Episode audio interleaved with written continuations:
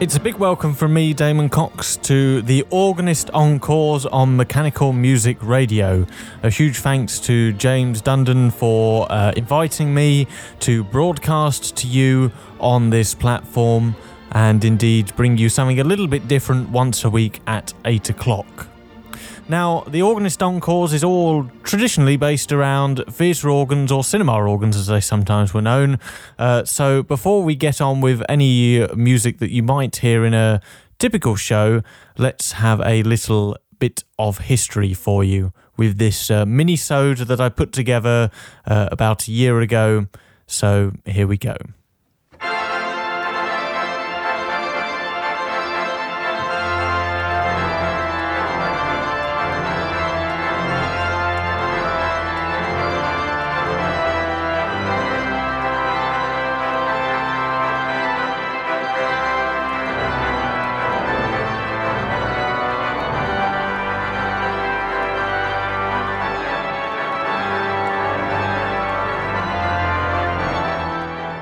The sounds of the Symphony Hall Birmingham organ with the Toccata of Wiedel's Fifth Symphony as played by one of the world's finest organists, Thomas Trotter.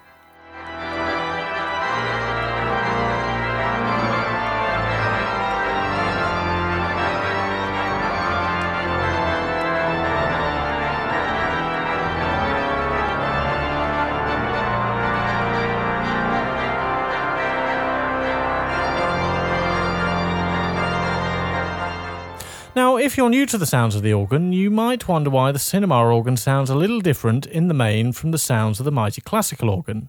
But in order to understand, we have to go back in time and uh, quite a long way, so it's time for me to cue that sort of very stock cheesy harp time travel sound effect.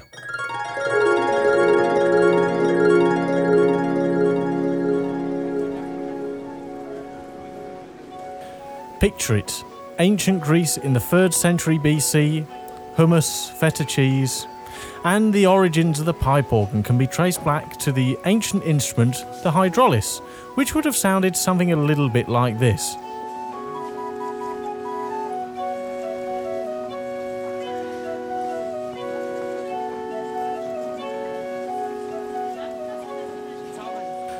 This humble instrument was in fact the genesis of the pipe organ, in which the wind supply was created by the weight of displaced water in an airtight container.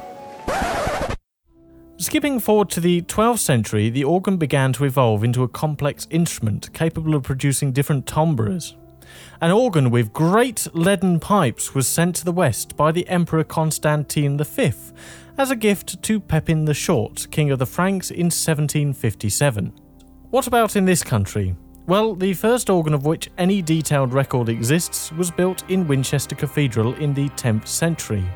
It was apparently a huge machine with four hundred pipes, which needed two men to play it and seventy men to blow it, and oh, that's an awful lot of wind, and apparently the sound could be heard throughout the city.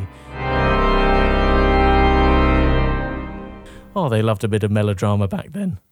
By the seventeenth century, with lots of development, notably in France, most of the sounds available on the modern classical organ had been developed.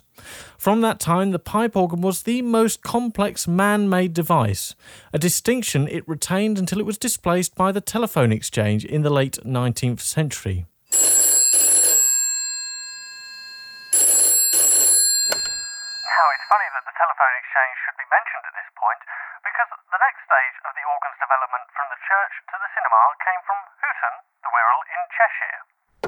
Robert Hope Jones was born in eighteen fifty-nine, and by the time he was in his late teens he was working as chief electrician of the Lancashire and Cheshire Telephone Company. In connection with his telephony work, he invented a multitude of improvements, some of which were latterly in universal use. It was Hope Jones's knowledge of the telephone exchange and his love of music that would spark a journey into organ building, and in eighteen ninety Hope Jones had set himself up as a business to build electronic organs. Among his innovations in the field of organ design were improvements to the electro-pneumatic action, that's to say the bit between the console and the pipework, and the invention of such stops as the diphone, which was initially invented as the foghorn, and the modern tibia clausa. His organs were also noted for the use of stop tabs instead of the more traditional draw knobs. Very high wind pressures, that's to say the amount of wind being blown through the pipe at any given time, were also introduced to closer imitate orchestral instruments. Hope Jones's collaboration with Rudolf Wurlitzer at the Wurlitzer Company in nineteen fourteen also brought about the more liberal use of expression and a stronger use of tremulance.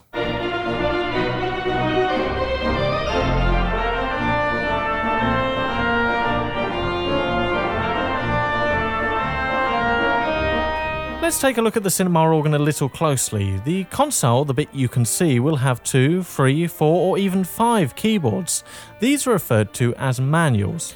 Around the manuals, in a horseshoe-shaped array, the organist, or yourselves, will find a selection of stop tabs in various colours, and at various pitches. The colour schemes do vary between manufacturers. Yes, it wasn't just the mighty Wurlitzer that was imported to the U K. Several British companies soon caught on to the idea of making cinema organs, some of which were the John Compton Organ Company of Acton, Hill Norman and Beard, who branded their cinema organs as Christie's, the Spurden Rutt Organ Company of Leighton, the Hilsden Organ Company of Glasgow and the Jardine Organ Company of Manchester, and all of these brands had their own unique tonality.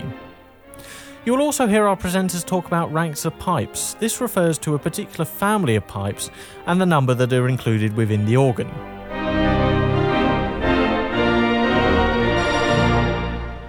The tibia clausa is the backbone of any theatre organ, so whereas you would expect the classical organ to sound like this,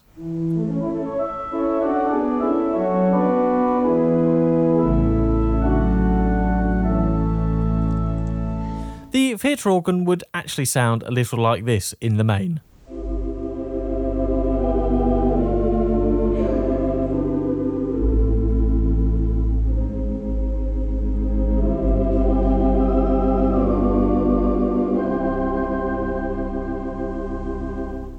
The cinema organ would also incorporate a more orchestral range of instruments such as clarinet,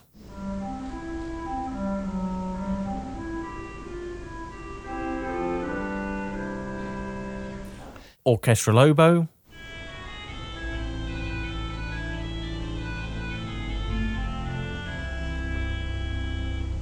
saxophone,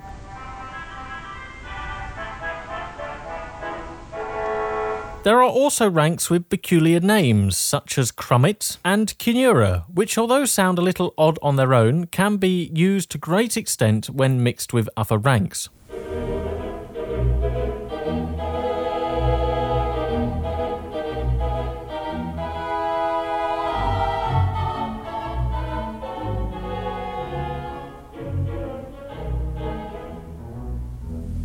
Not only is a selection of more orchestral pipework included in the cinema organ, but a range of percussions, both tuned and non-tuned, and I'm sure you don't need me to tell you some of these sound effects which will be familiar to anybody.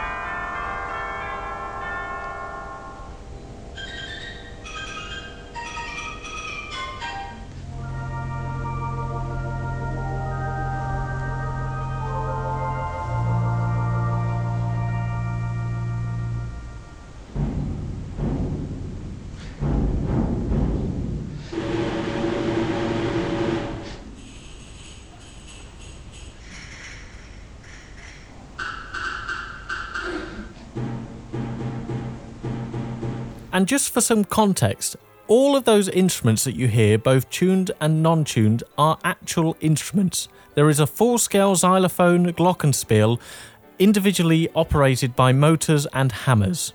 These instruments are complex machines. The use of the electronic relay meant that the console could be totally detached from the pipework.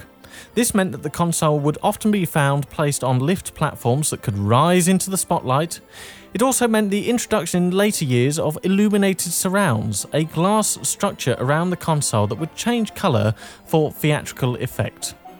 So there you have it, the birthplace of the organ in the cinema, and a little insight into the development of the organ from its third century Greek roots right the way through to the early stages of the cinema organ in Great Britain.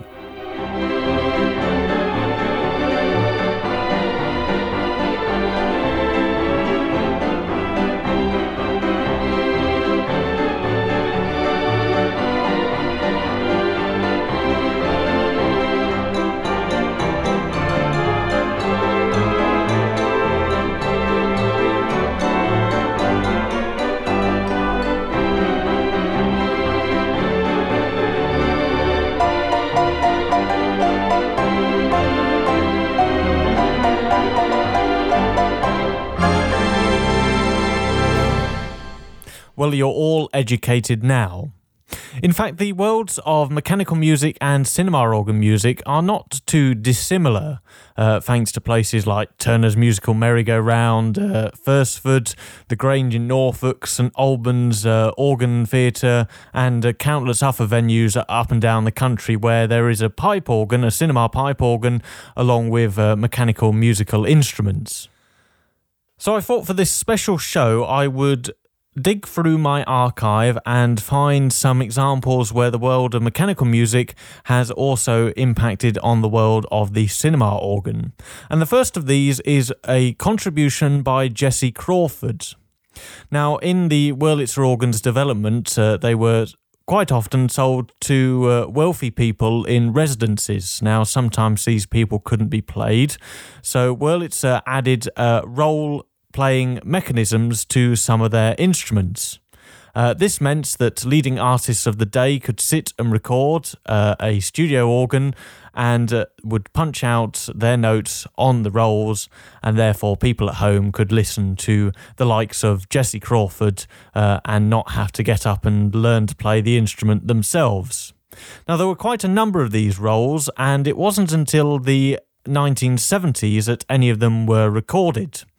So here's Jesse Crawford on the Richard Villman studio organ, which had three manuals and thirteen ranks, and uh, according to the sleeve notes of this double L P, it wasn't too dissimilar to the organ that Crawford cuts the rolls on. Anyway, here's to Baby's Birthday Party and The Wedding of the Painted Doll. Thank you.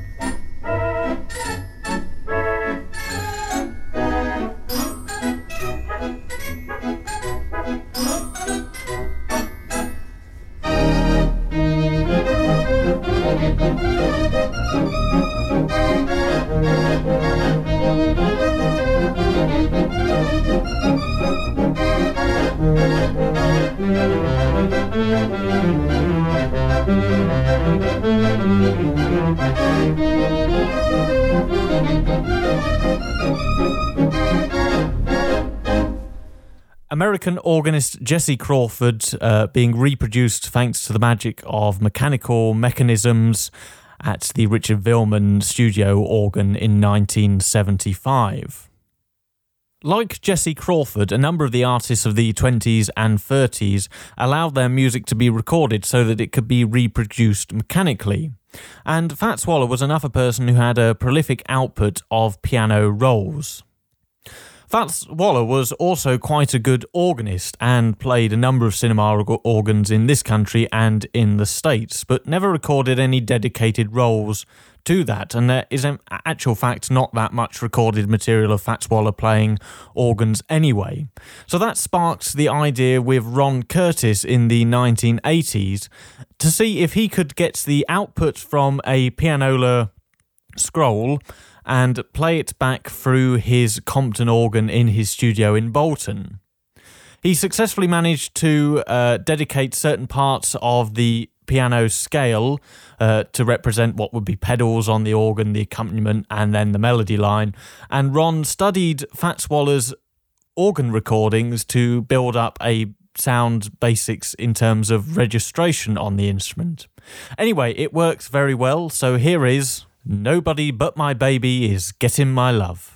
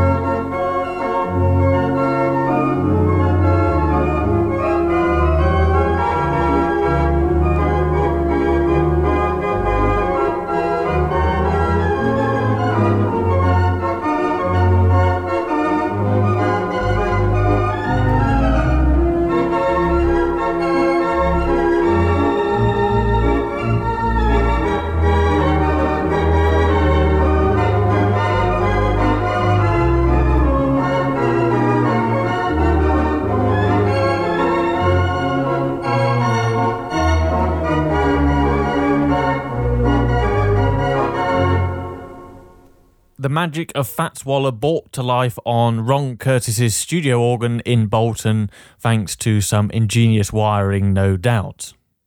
Next up, a track from American organist Jim Riggs. He was creative enough to accompany uh, Ampico piano rolls on the Little River Studio Wurlitzer. Now, this combination, I don't know why it's never been done before and why it hasn't been done since, because uh, they are quite fun. So here then is uh, Ampico, Pianola and Jim Riggs with Dance of the Blue Danube.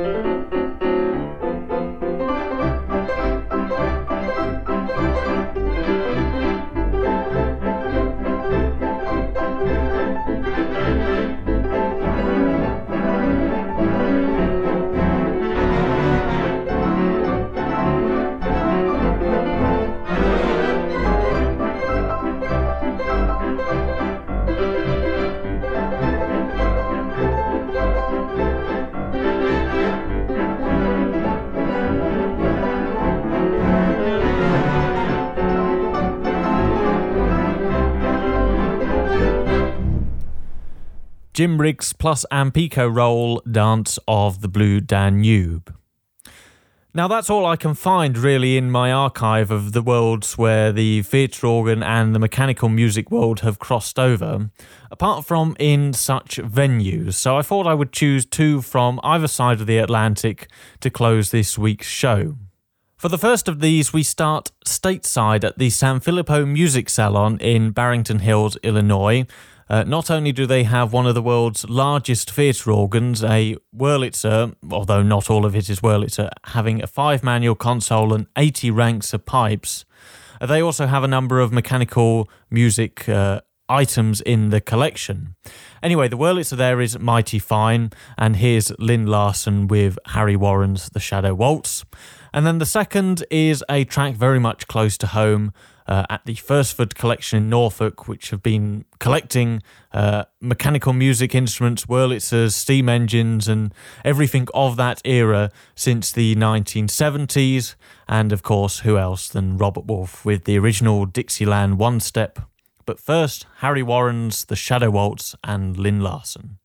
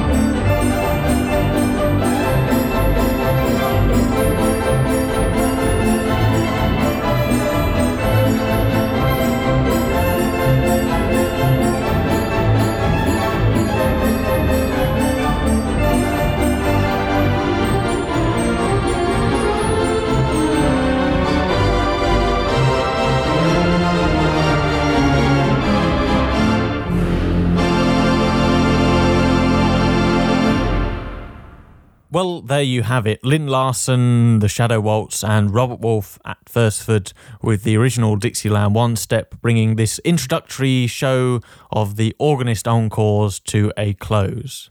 Now, how does the show work? Well, there's three presenters. There's myself, Damon Cox, and I'm joined with John Leeming, who's one of the vice presidents of the Cinema Organ Society, and of course, ex-B B C presenter and uh, one person who I'm sure needs no introduction, Nigel Ogden. So we all have different weeks. I take the first and third weeks of the month. Uh, John takes the fourth and Nigel takes the second. So depending on what week you tune in will depend on what presenter you have. But of course, the aim of these shows, as always, is to bring the finest examples of cinema organ music we possibly can to your ears. Anyway, I do hope that you'll be able to join us live next Thursday at eight p.m. as this show goes out. And from me, Damon Cox, take care and enjoy the music.